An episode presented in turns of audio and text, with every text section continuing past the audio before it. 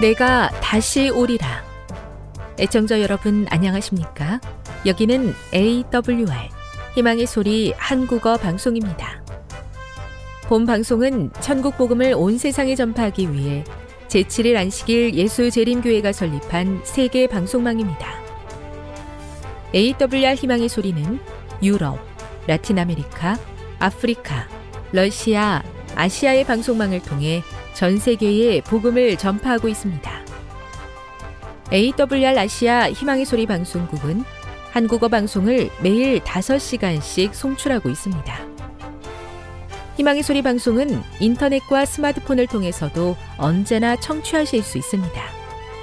들으실 수 있는 인터넷 주소는 awr.org입니다. 유튜브로는 AWR 코리아로 검색하시면 됩니다. 이 시간 희망의 소리 한국어 방송과 함께 보람있고 유익한 시간 되시기 바랍니다. 내가 다시 오리라. 여기는 AWR 희망의 소리 한국어 방송입니다. 주파수 안내입니다. 괌에서 송출하는 우리 방송은 한국 표준시로 새벽 1시 30분에 11,955kHz로 새벽 2시 30분에 15,530kHz로 새벽 5시에 9,700kHz로 3회에 걸쳐 송출하고 있습니다.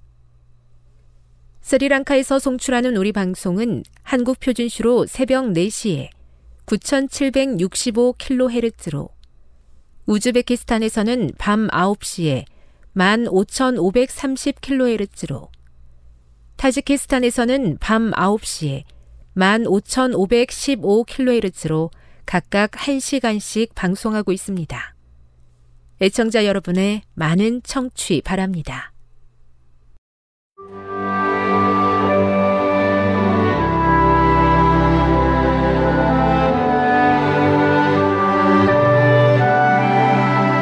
읽어주는 교과 다섯째 날 6월 22일 목요일 어린 양, 죽임을 당한 어린 양.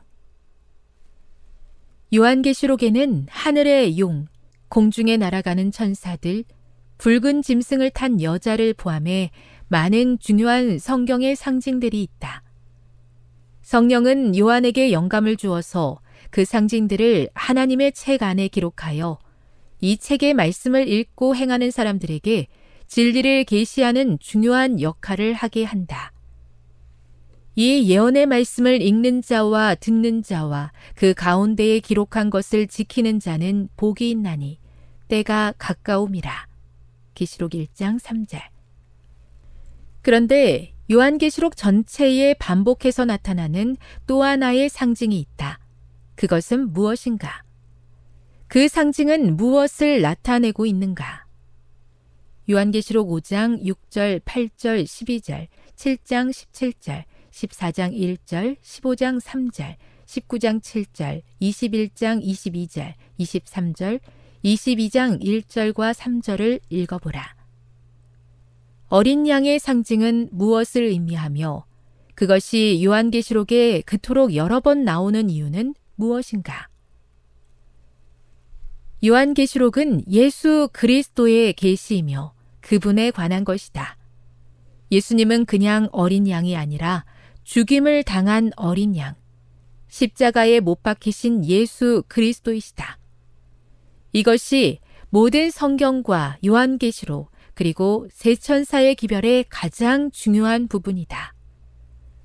어린 양, 죽임을 당한 어린 양, 십자가에 못 박히신 예수님, 우리 죄를 위한 희생 제물. 그분이 우리가 전하는 기별에 초점이 아니라면 우리는 우리의 소명에 충실하지 않은 것이고 하나님께서 일으켜 세우신 이 교회에 맡기신 일을 하지 않은 것이다. 우리는 도덕적으로 죽임을 당한 어린 양을 우리의 사명과 교리의 중심에 우리가 설교하는 모든 설교, 우리가 쓰는 모든 기사, 우리가 하는 모든 기도, 우리가 부르는 모든 노래, 우리가 하는 모든 성경 공부, 그리고 우리가 하는 모든 일의 중심에 두어야 한다. 십자가 위에서 어린 양이 드러내신 사랑이 우리가 서로를 대하는 방식을 변화시키고 또 우리로 세상을 돌보게 할 것이다. 앙헬 마누엘 로드리게스 70.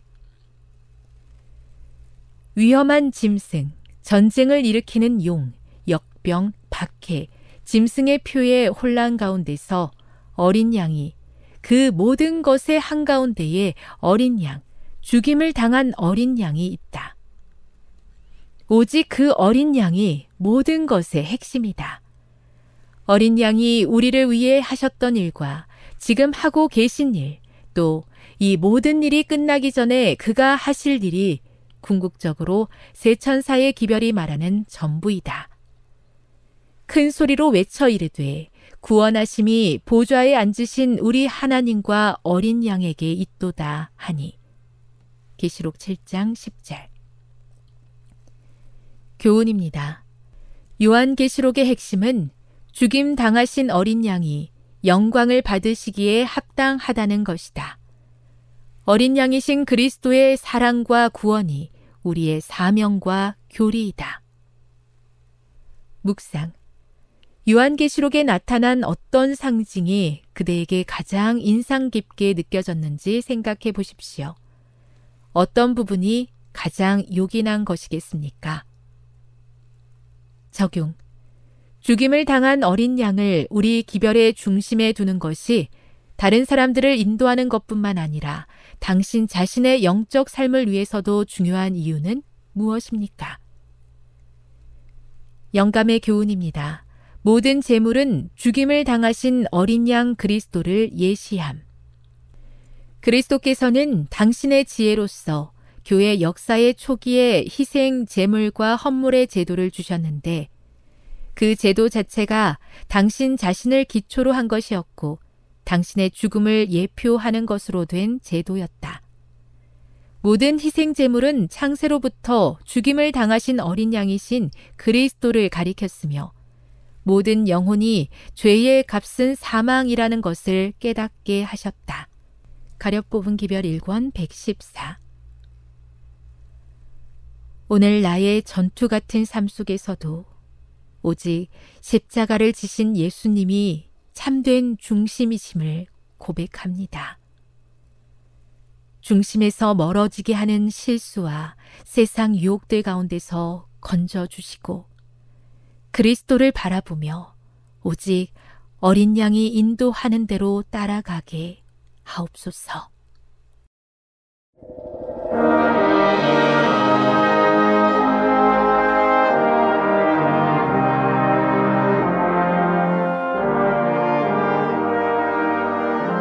희망의 소리 청취자 여러분, 주 안에서 평안하셨습니까? 방송을 통해 여러분들을 만나게 되어 기쁩니다. 저는 박용범 목사입니다. 이 시간 하나님의 은혜가 우리 모두에게 함께 하시기를 바랍니다. 이 시간에는 인간이 생각해내는 상책의 위험성 3가지라는 제목으로 함께 은혜를 나누고자 합니다. 인간이 생각해내는 상책의 위험성 3가지라는 제목입니다. 오늘 본문은 사무엘상 27장 1절로 12절까지의 말씀입니다. 사무엘상 27장 1절로 12절입니다. 다윗이 그 마음에 생각하기를 내가 후일에는 사울의 손에 망하리니 블레셋 사람이 땅으로 피하여 들어가는 것이 상책이로다. 사울이 이스라엘 온 경내에서 나를 수색하다가 절망하리니 내가 그 손에서 벗어나리라 하고 일어나 함께 있는 600인으로 더불어 가드왕 마옥의 아들 아기스에게로 건너가니라. 다윗과 그의 사자들이 각기 가족을 거느리고 가드에서 아기스와 동거하였는데 다윗이 그 두 안에 이스라엘 여자 아히노암과 나발의 아내 되었던 갈멜 여자 아비가일과 함께하였더니 다윗이 가드에 도망한 것을 혹이 사울에게 고하매 사울이 다시는 그를 수색하지 아니하니라. 다윗이 아기스에게 이르되 내가 당신께 은혜를 받았거든 지방 성읍 중 한 곳을 주어 나로 고하게 하소서. 당신의 종이 어찌 당신과 함께 왕도에 거하리이까. 아기스가 그날에 시글락을 그에게 주었으므로 시글락이 오늘까지 다윗 왕에게 속하니라. 다윗이 블레셋 사람의 지방에 거한 날수는 1년 넉 달이었더라. 다윗과 그의 사람들이 올라가서 그술 사람과 기르스 사람과 아말렉 사람을 침노하였으니 그들은 옛적부터 술과 애굽 땅으로 지나가는 지방의 거민이라. 다시 그 땅을 쳐서 남녀를 살려두지 아니하고 양과 소와 나귀와 약대와 의복을 취하고 돌아와서 아기스에게 이르매 아기스가 가로되 너희가 오늘날 누구를 침노하였느냐. 다윗이 가로되 유다 남방과 여라무엘 사람의 남방과 겐 사람의 남방이니이다. 다윗이 그 남녀를 살려 가드로 데려가지 아니한 것은 그의 생각에 그들이 우리에게 대하여 이르기를 다윗의 행사가 이러하여 블레셋 사람이 지방에 거하는 동안에 이같이 행하는 습관이 있다 할까 두려워함이었더라. 아기스가 다윗을 믿고 말하기를 다윗이 자기 백성 이스라엘에게 심히 미움을 받게 되리라 하였으니 그는 영영이 내 사역자가 되리라 하니라. 본문 1절을 보면 다윗은 많은 고민과 생각을 한 사람이었음을 알 수 있습니다. 다윗이 그 마음에 생각하기를. 당시 다윗이 처한 상황과 형편이 그로 하여금 많은 고민과 생각을 하도록 만들었습니다. 그를 추종하는 사람들은 점점 늘어났지만 그에게 찾아오는 사람들은 다윗을 도와줄 수 있는 사람들이 아니라 오히려 다윗을 의지하기 위해 마지막 희망을 안고 몰려온 사람들이었습니다. 힘이 되지 못하면서도 사람들이 많아지니까 이동하거나 숨을 때 민첩할 수가 없었습니다. 사울은 군대를 동원하여 다윗을 찾아 죽이고자 모든 노력을 다 기울이고 있고 사울과 날쌘 군사들이 들이닥치기 전에 불과 얼마의 거리를 남겨두고 그제서야 겨우 첩보를 알아서 급히 서둘러 도망을 가든지 숨든지 해야 할 긴급한 위기 순간들이 연속적으로 일어나므로 다윗은 고민하고 생각의 생각을 거듭했습니다. 목숨이 달린 문제이기에 다윗은 생각에 생각을 더하여 그가 생각해낼 수 있는 최고의 생각을 해냈습니다. 그래서 그 생각을 상책이라고 그 스스로가 말했습니다. 다윗은 경험이 많은 사람이었습니다. 다윗은 지혜와 지식이 있는 사람이었습니다. 그런 사람이 자신이 위기에 처했을 때 자신의 안위를 위해 고민하면서 생각해낸 것이라면 그것은 상책일 수밖에 없습니다. 다윗이 고민하며 생각해낸 그 상책이란 블레셋 사람이 땅으로 피하여 들어가는 것이었습니다.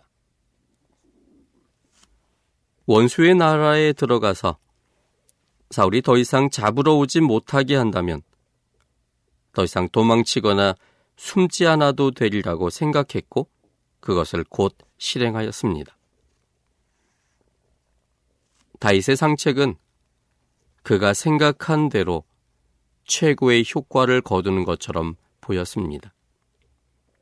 4절에 기록한 것처럼 다윗이 가드에 도망한 것을 호기 사울에게 고하매 사울이 다시는 그를 수색하지 아니하라라고 기록되어 있습니다. 이 상황은 파리가 파리채 위에 앉아있는 것 같이 파리를 죽이는 파리채 위에 앉아서 파리채 위에 앉은 파리를 죽이기 위해 그 파리채를 들려고 하면 도망가 버리면 되는 듯한 모습입니다. 매우 불안해 보이고 위험해 보이는 원수의 나라에 들어가지만 사울이 찾아올 수 없는 매우 안전한 곳처럼 생각되어졌습니다. 그런데 다윗의 상책은 1년여의 시간이 지나지 않아서 중책이나 하책도 아닌 그를 곤경에 꼼짝없이 빠지게 하는 가장 나쁜 생각의 상황이 되어버렸습니다. 사무엘상 28장에서 보면 블레셋 사람이 이스라엘을 쳐서 싸우려고 군대를 모집하였습니다. 그때 블레셋 왕 아기스는 이스라엘을 도망쳐 왔을 뿐만 아니라 이스라엘을 시시때때로 공격하고 있다고 생각한 다윗도 이스라엘을 공략하기 위한 그 전쟁에 블레셋 편에 가담하기를 요구하였습니다. 블레셋 왕의 요구를 거절한다면 거짓으로 잠입하여 들어온 간첩으로 몰아서 즉시 죽을 수도 있는 상황이었고, 또한 블레셋 왕의 요구대로 블레셋과 합하여 이스라엘을 공격한다면 이스라엘의 왕으로서 기름 부음 받았다고 믿고 있는 이스라엘 사람들이 다윗에게서 돌아설 수 있는 그런 상황이었습니다. 어떤 결정을 하든 그것은 다윗에게는 최악의 상황이 될 것이었습니다. 상책에서 어느 경우라 할지라도 최악이 되는 상황이 되어버렸습니다. 그렇다면 무엇이 잘못된 것일까요? 고민하다가 내린 생각이었고 너무나 멋진 생각이어서 그가 더 이상 생각해낼 수 없는 상책이었는데 왜 갑자기 상황이 바뀐 것일까요? 이 문제에 대한 한 가지 힌트는 1절 초반부에 있습니다. 다윗이 그 마음에 생각하기를입니다. 그것은 다윗의 경험과 지혜와 지식에서 나온 생각이었기 때문입니다.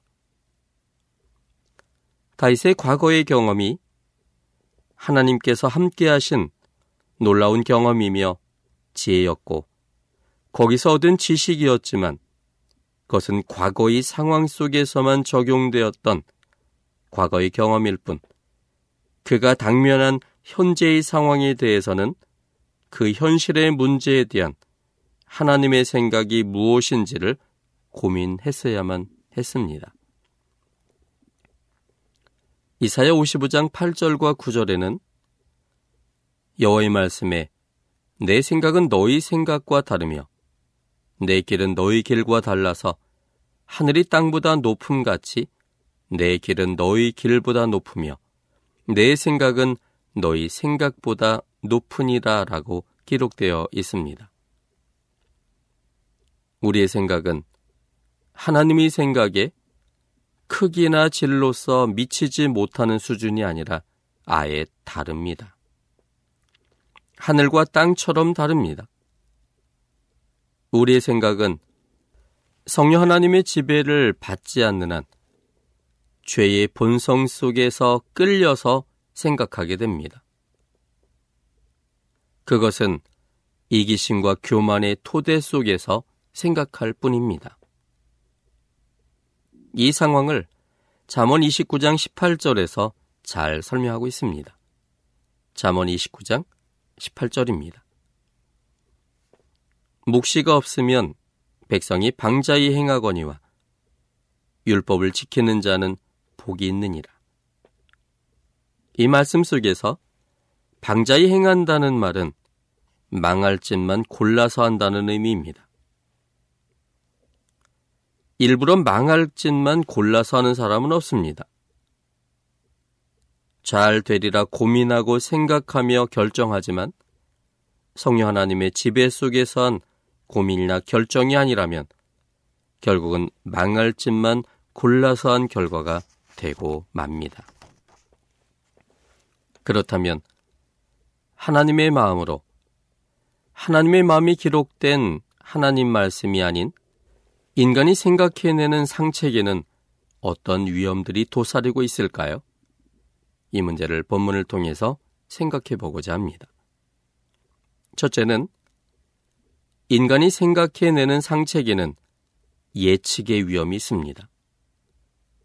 인간이 생각해내는 상책에는 예측의 위험이 있습니다. 본문 1절 앞부분입니다. 다윗이 그 마음에 생각하기를 내가 후일에는 사울의 손에 망하리니. 생명의 위협에 대한 다급함이 다윗으로 하여금 하나님의 말씀과 약속을 벗어난, 스스로의 생각에서 벗어난 예측을 하게 만들었습니다. 다윗은 생각하기를 내가 후일에는 사울의 손에 망하겠다고 예측했습니다. 사실 당시의 상황은 그렇게 예측할 수도 있는 상황이었습니다. 불과 며칠 전에도 사울과 준비된 3,000명의 군사들이 다윗의 거처에 들이닥쳤습니다.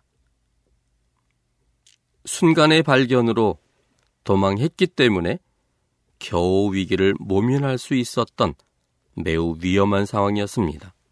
그 위험의 상황을 우린 사무엘상 26장 3절로 4절을 통해 확인해 볼 수 있습니다. 광야 앞 하길라산 길가에 진친이라. 다윗이 황무지에 있더니 사울이 자기를 따라 황무지로 들어옴을 깨닫고 이에 탐정을 보내어 사울이 과연 이른 줄을 알고.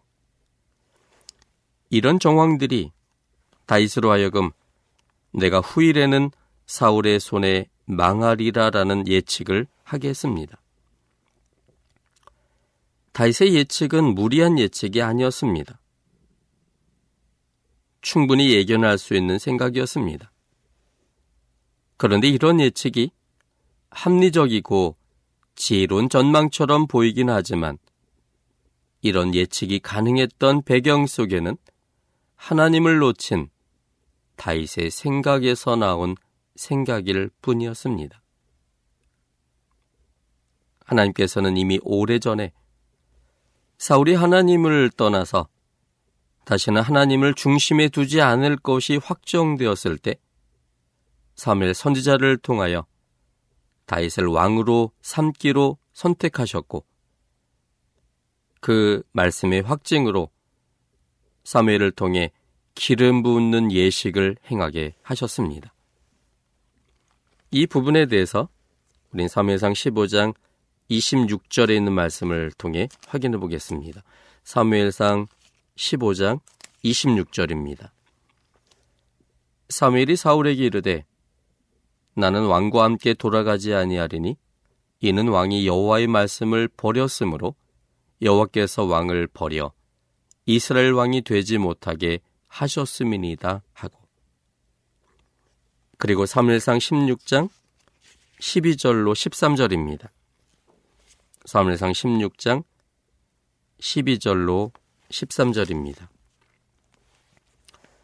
이에 보내어 그를 데려오매 그의 빛이 붉고 눈이 빼어나고 얼굴이 아름답더라. 여호와께서 가라사대 이가 그니 일어나 기름을 부으라. 사무엘이 기름불을 취하여 그 형제 중에서 그에게 부었더니 이날 이후로 다윗이 여호와의 신에게 크게 감동되니라. 사무엘이 떠나 라마로 가니라. 다윗의 존재와 다윗이 왕이 되리라는 사실은 이스라엘 모든 백성들과 사울과 신하들과 사울의 아들들에게도 기정사실처럼 받아들여지고 있었습니다.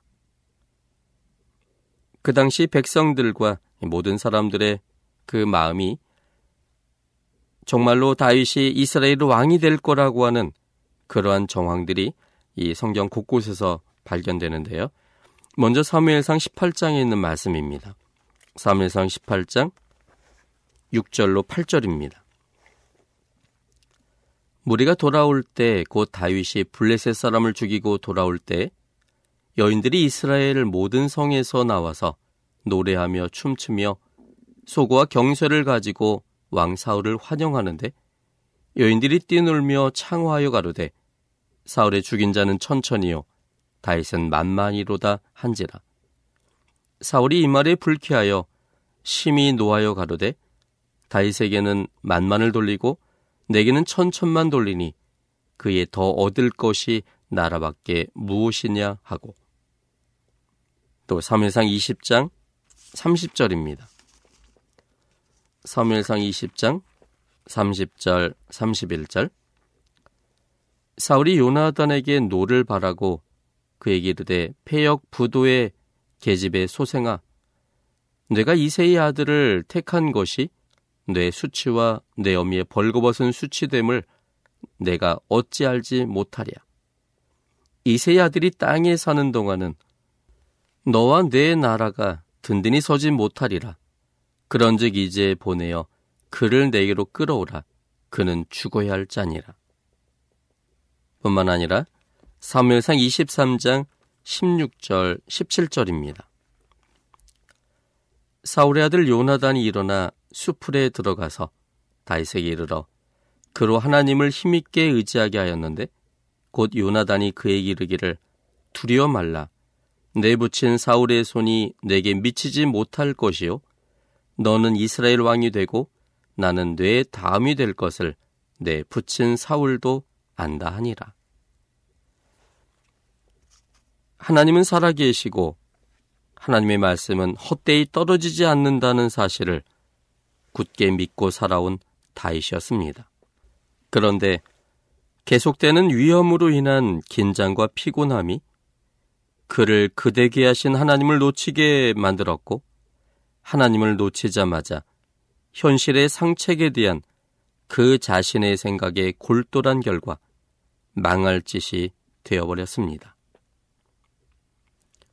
상황이 아무리 위험하고 어려워도 하나님을 최우선순위에 두고 하나님의 말씀을 기억하고 하나님의 마음으로 생각하면 내 자신의 생각에서 나온 예측이 아닌 하나님 안에서 얻은 확신을 가질 수 있습니다. 본문이 상황 못지않은 위험의 상황이 이미 사무엘상 17장에 기록되어 있습니다. 블레셋 사람 골리앗의 위세에 모든 이스라엘 군사들이 위축되어 버린 상황이었습니다. 얼마나 그 상황이 정말로 위축하게 만드는지 우리 사무엘상 17장 몇 절을 좀 살펴보겠습니다. 사무엘상 17장 11절입니다. 사울과 온 이스라엘이 블레셋 사람의 이 말을 듣고 놀라 크게 두려워하니라. 같은 장 24절입니다. 이스라엘 모든 사람이 그 사람을 보고 심히 두려워하여 그 앞에서 도망하며. 전쟁을 벌이기 위해 양 나라의 군대가 모였는데 블레셋 사람인 골리앗을 보자 이스라엘 사람들 모든 사람들이 크게 두려워했습니다. 사울 왕도 두려워했습니다. 그들이 얼마나 두려워했는지를 이 본문에서는 그들이 도망하려고 했다고 했습니다. 전쟁에서 도망하는 것은 사형에 해당되는 매우 중한 죄입니다. 그런데도 그들은 자신이 곧 죽을 수도 있는 위협 속에서도 이 골레셋 사람으로 인한 두려움 때문에 그곳을 이탈하고 싶어 했습니다. 그런데 당시 소년이었던 다윗에게도 그것은 더할 나위 없이 두렵고 위험한 상황이었습니다.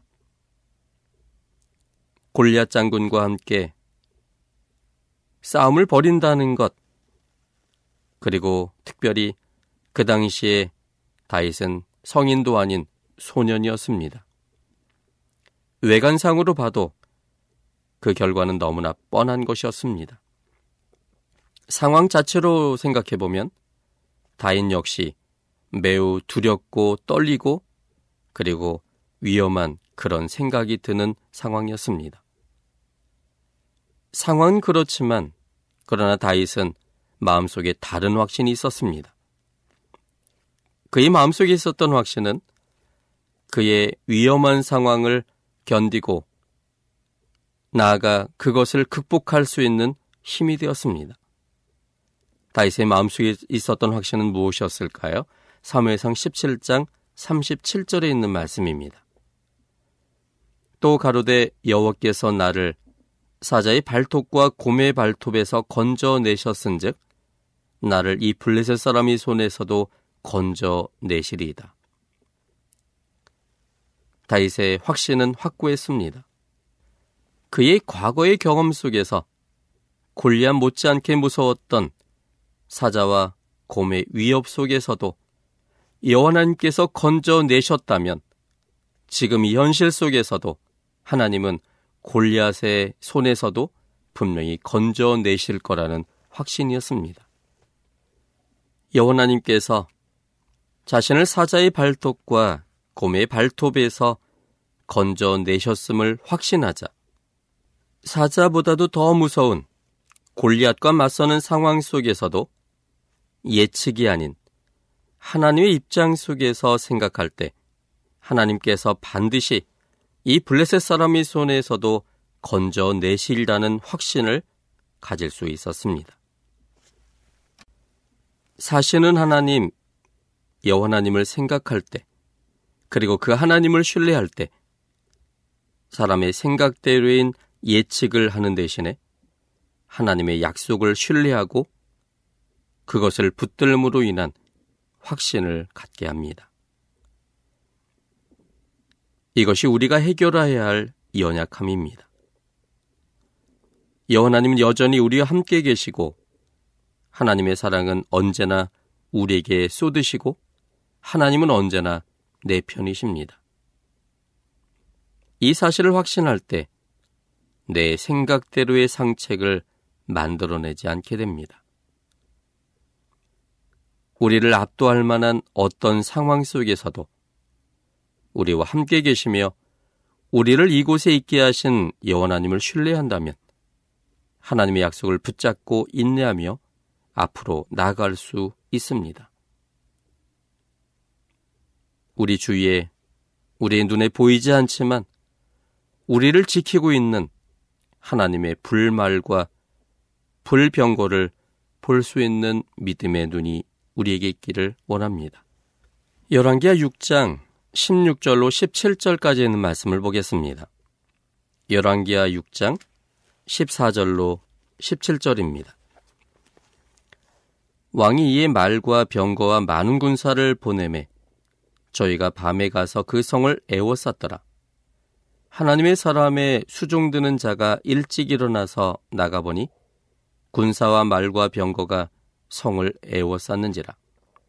그 사원이 엘리사에게 고하되 아하 내 주여 우리가 어찌하리이까. 대답하되 두려워하지 말라.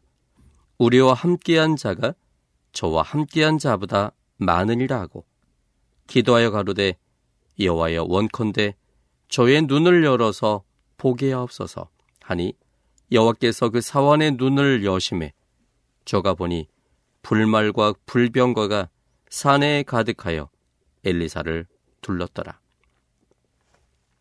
아람 군대가 쳐들어와서 성을 에워쌌습니다.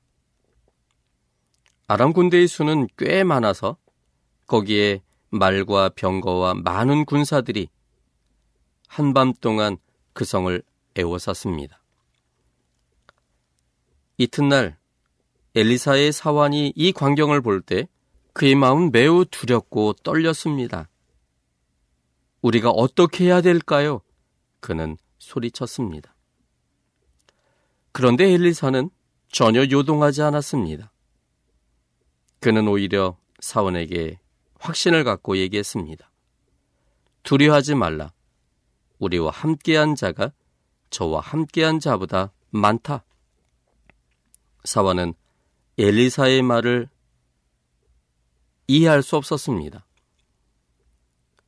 우리는 지금 군사가 별로 없는데 오히려 그의 눈에 보이는 아람 군대는 너무나 강력했는데 어떻게 우리 선생님 엘리사 선생님은 두려워하지 말라고 말하며 우리와 함께한 자가 저와 함께한 자보다 많다라고 그렇게 확신의 말을 할 수 있을까? 그는 매우 의아했습니다. 그리고는 엘리사의 다음 말을 기다렸습니다.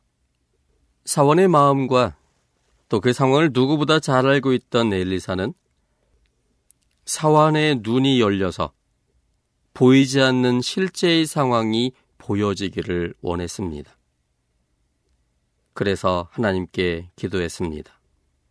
여호와여, 원컨대 저의 눈을 열어서 보게 하옵소서.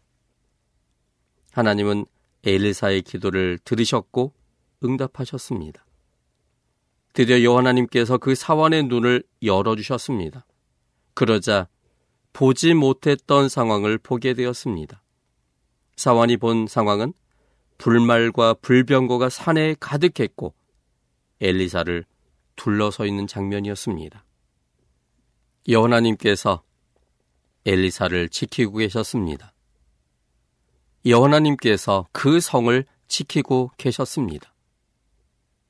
그러므로 상황으로 보여지는 것으로 미래를 예측하는 인간의 연약함 속에 빠져 있어서는 안 됩니다. 사람이 생각해내는 상책 속에는 예측하는 위험이 있습니다. 그러나 그 예측은 언제나 맞는 것이 아닙니다. 과거의 여러 경험과 지식에서 나온 예측이라 할지라도 그것이 언제나 맞는 것은 아닙니다. 그러므로 우리는 예측이 아닌 언제나 우리 편에 계시며 나의 모든 것을 책임지시는 그 여호와 하나님을 신뢰하는 믿음이 필요합니다. 그 하나님께서 우리 속에 계실 때, 그 하나님을 우리가 믿음으로 바라볼 수 있을 때 우리는 고민하면서 불길한 예측을 하는 대신에 하나님의 약속을 신뢰하게 될 겁니다. 그러므로 불길한 예측 속에 불안해하지 마시고 하나님의 약속을 믿고 담대히 그 앞을 나아가게 되기를 바랍니다. 지금 여러분께서는 AWR 희망의 소리 한국어 방송을 듣고 계십니다.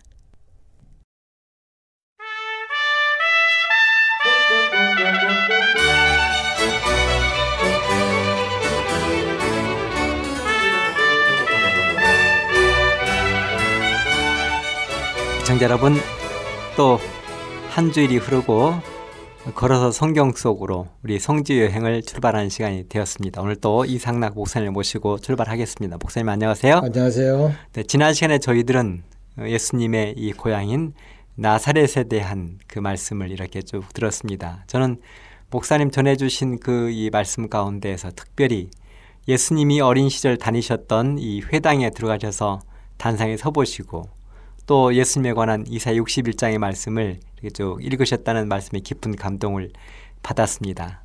저도 맨 처음 이 초등학교 6학년 어린 그 시절 교회 다닐 때 예수님에 대한 그 나사렛 어린 예수님에 대한 노래를 많이 불렀던 기억이 나는데요.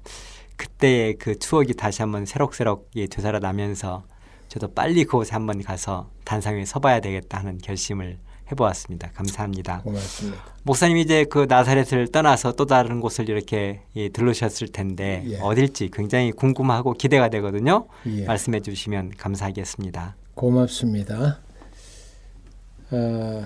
애청자 여러분, 예수님께서 나사렛이라고 하는 그 당시 그 볼 때에 대단히 시골 그곳에서 어린 시절을 보내셨는데, 그런데 성경을 보면은 도시에 대한 이야기를 많이 하십니다. 그러면 예수님께서 도시에 관한 지식을 어디에서 습득하셨을까요? 물론 전지하시고 또 부재하신 하나님으로 생각하면은 우리가 다 이해가 되지만은, 그러나 이 육신으로 이 땅에 사실 때에 도시에 관한 여러 가지 지식, 그것을 성경에 기록한 것을 우리가 보게 됩니다. 학자들은 말하기를 세포리스라고 하는 곳이 그 당시에 도시였는데 예수님이 자주 이곳에 가셔서 도시에 관한 지식을 습득했다고 생각을 합니다. 나사렛에서 북서쪽으로 한 20리, 약 한 8km 정도 떨어진 곳에 세포리스라고 하는 도시가 있었습니다. 히브리어로는 찌폴이라고 하는 이곳을 고고학적으로 오늘날 발굴했어요. 예수님께서 청년 시절의 도시 생활의 생활상, 세리들의 형편, 부유한 자와 가난한 자의 생활상에 대해서 정통한 이유는 이 세포리스와 관련이 있다고 주장하기에 이르렀습니다. 세포리스라고 하는 도시는 2, 3세기경의 대도시였습니다. 마리아의 부모님이신 그 요아힘과 안나의 고향이자 마리아의 출생지라고 이야기합니다. 4천여 명을 수용할 수 있는 원형 극장이 그곳에 있었고, 공중 목욕탕, 또 체육 경기장, 수로 등의 흔적들이 오늘날 발굴이 되었습니다. 당대의 갈릴리 중심 도시였고 화려하게 치장된 번화한 도시가 바로 이 세포리스였습니다. 오늘날 이곳에는 마리아의 어머니에 헌정된 성 안나 교회가 있습니다. 꼭 이곳에 들려보고 싶지만은 그 시간이 잘 허락하지 못해서 다음 기로 미루고, 우리는 갈멜산 정상에서 그 엘리야를 좀 생각하는 그와 같은 시간을 갖기 위해서 우리 갈멜산 정상으로 향했습니다. 이 나사렛에서 출발해서 지중해 쪽으로 달렸습니다. 서둘러야 가이사라까지 올 수 있다는 말에 우리는 아주 민첩하게 행동했습니다. 우상숭배에 빠진 이스라엘의 운명이 풍전등화의 위기 상황에 부닥쳤을 때 혜성처럼 나타난 시대의 개혁자 엘리야의 기도에 하나님께서 3년 반 동안 비를 내리지 아니하였습니다. 다시 간절히 기도했을 때에 하나님께서 비와 불을 내려주셨습니다. 그런 경험을 생각하면서 버스는 그 불의 역사 무대인 기적의 갈멜산으로 달렸습니다. 저는 엘리야만 생각하면 우리의 심장이 뛰고 맥박이 빨라집니다. 왜 그런지 아십니까? 어릴 때 무척이나 엘리야와 같은 시대의 개혁자가 되게 해달라고 하나님께 얼마나 기도했는지 모릅니다. 그래서 내가 이 땅에 사는 동안에 엘리야와 같은 위대한 하나님의 종이 되게 해달라고, 그러면서 개혁자로 살게 해달라고 울부짖었습니다. 그래서 이 엘리야만 생각하면은 제 맥박이 빨라지고 심장이 뜨고 그렇게 하는 것입니다. 바로 엘리야의 흔적을 되새길 수 있는 그 장소로 간다, 이렇게 생각할 때에 얼마나 제 마음이 가슴 벅찼겠습니까? 이제 나사렛 언덕을 돌아서 산지를 따라 내려오니 시야에 잠옷 넓은 이스라엘 평야가 펼쳐졌습니다. 이스라엘 골짜기는 갈멜산 북부에서 팔레스타인을 가로지르는 대평원입니다. 창밖으로 이렇게 내다만 봐도 풍요로움이 가슴에 와닿습니다. 저 멀리 가다가 왼쪽에 희미하게 다볼산이 보이는데, 이 다볼산은 제자들에게 재림의 소망을 불러일으켰고 하늘의 아름다움을 맛보게 한 변화산이 거기 있는 곳입니다. 다볼산은 갈릴리 호수 남서쪽의 불쑥 솟은 산으로서 산 기슭에는 구릉지가 거의 없습니다. 이렇게 가다가 평지가 쭉 되는데 거기에 산이 한쪽에 희미하게 보입니다. 그게 바로 변화산이 있는 곳입니다. 예수님이 모세와 엘리야와 대화를 나누었던 산입니다. 마태복음 17장 6절부터 13절에 보면은 자세히 나오고 있죠. 그 산 정상에 오르면은 그곳에 로마 가톨릭 변모 성당과 수도원이 있습니다. 산정에서 보면은 북으로 나사렛, 동으로 갈릴리 호수가 놀랍도록 아름답게 보입니다.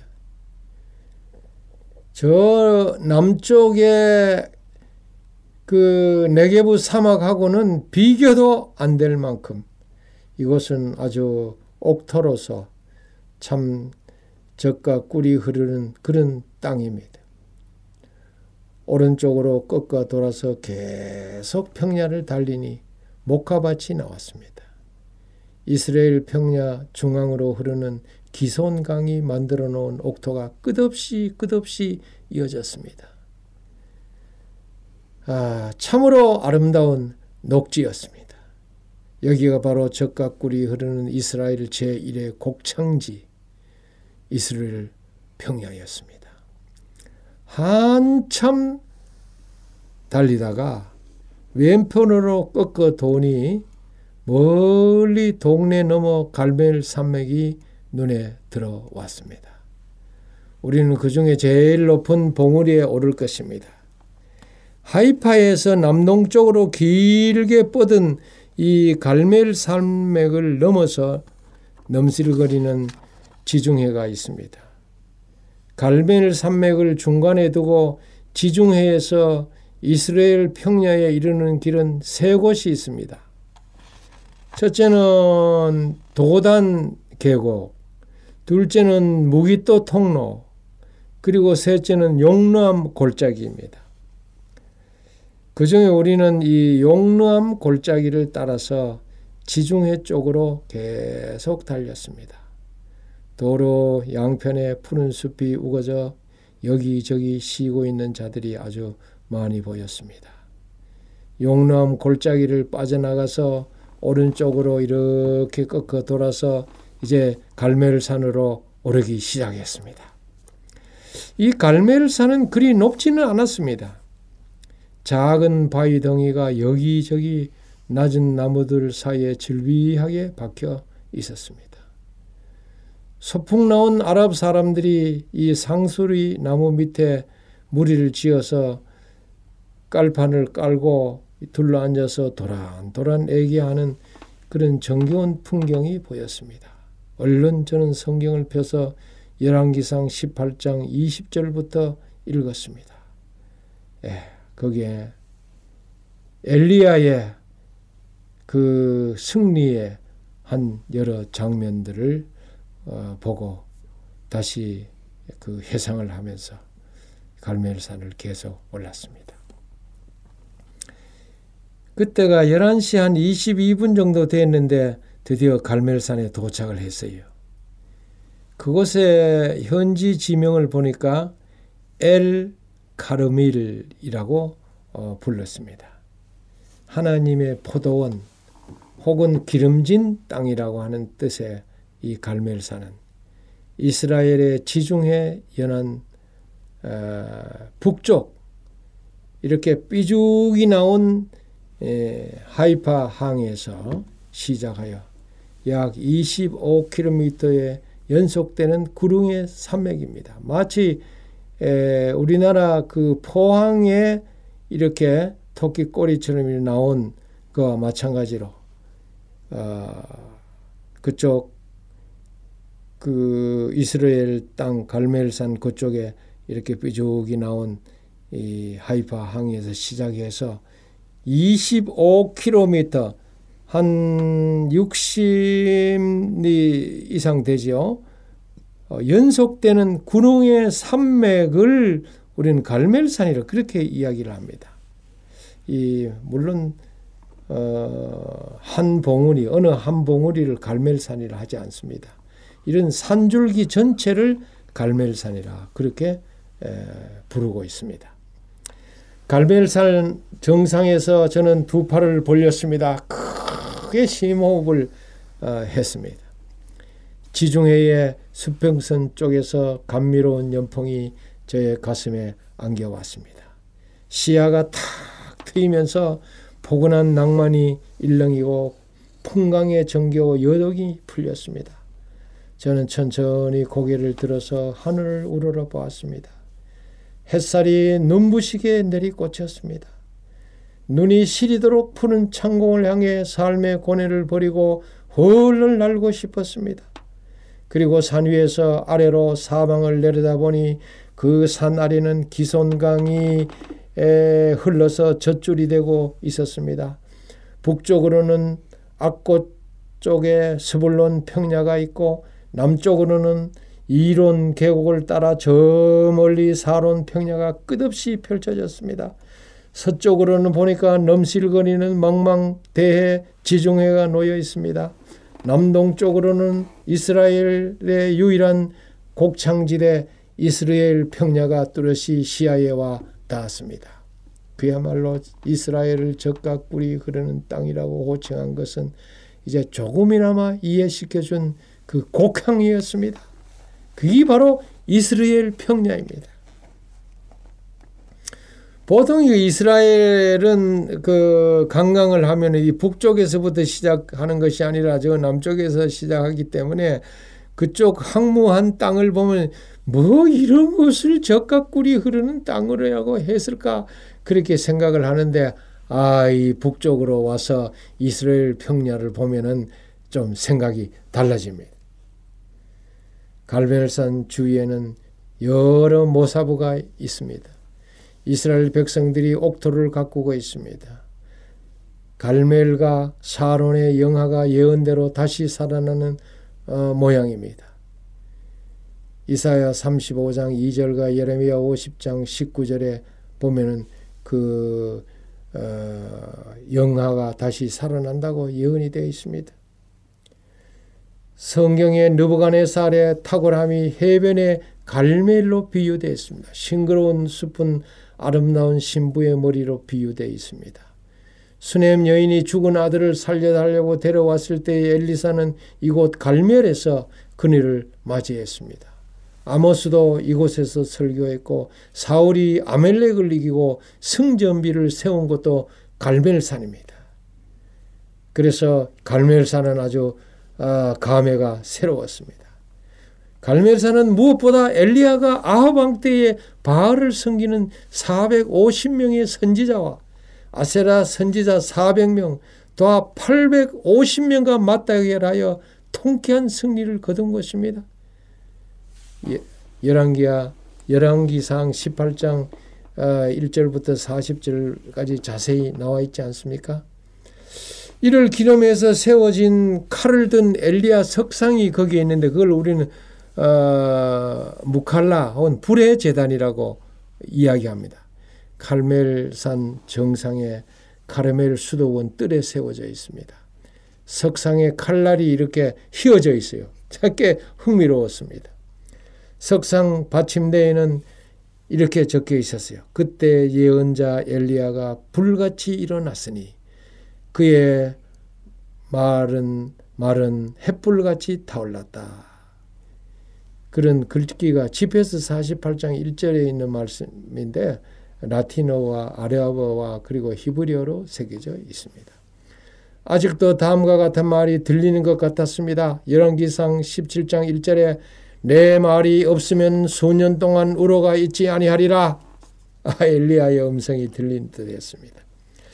갈멜산 산정에서 지난번 방문할 때에 했던 것처럼 그날 또 엘리야에게 내린 불을 생각하며 같이 간 두 분의 동료 목사님 오라 해서 함께 양팔로 어깨를 서로 이렇게 잡았어요. 머리를 맞대어 간절한 심정으로 하나님께 기도를 했습니다.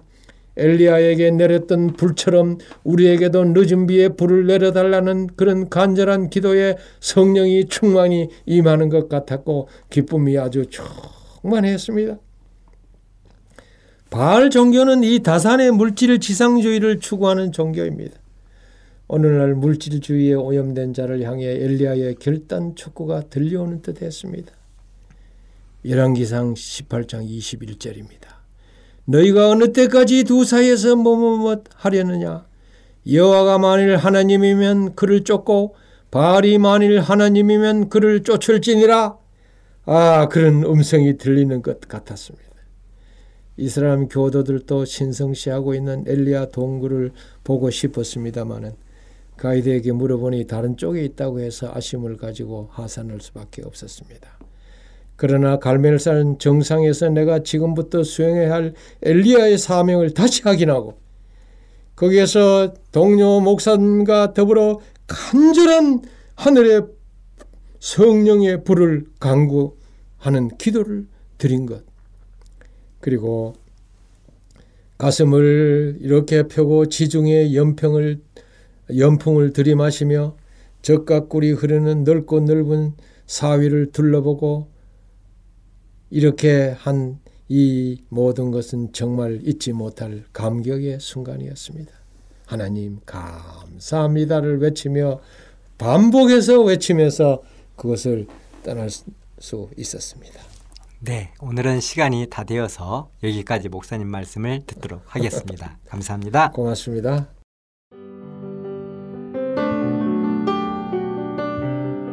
행복한 시간 되셨습니까?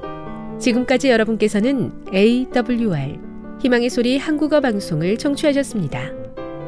방송을 청취하시고 문의를 원하시는 분은 우편번호 02461 대한민국 서울시 동대문구 이문로 1길 11 희망의 소리 방송부 앞으로 편지나 엽서를 보내주시거나 지역번호 02-3299-5296-8번으로 전화주시기 바랍니다.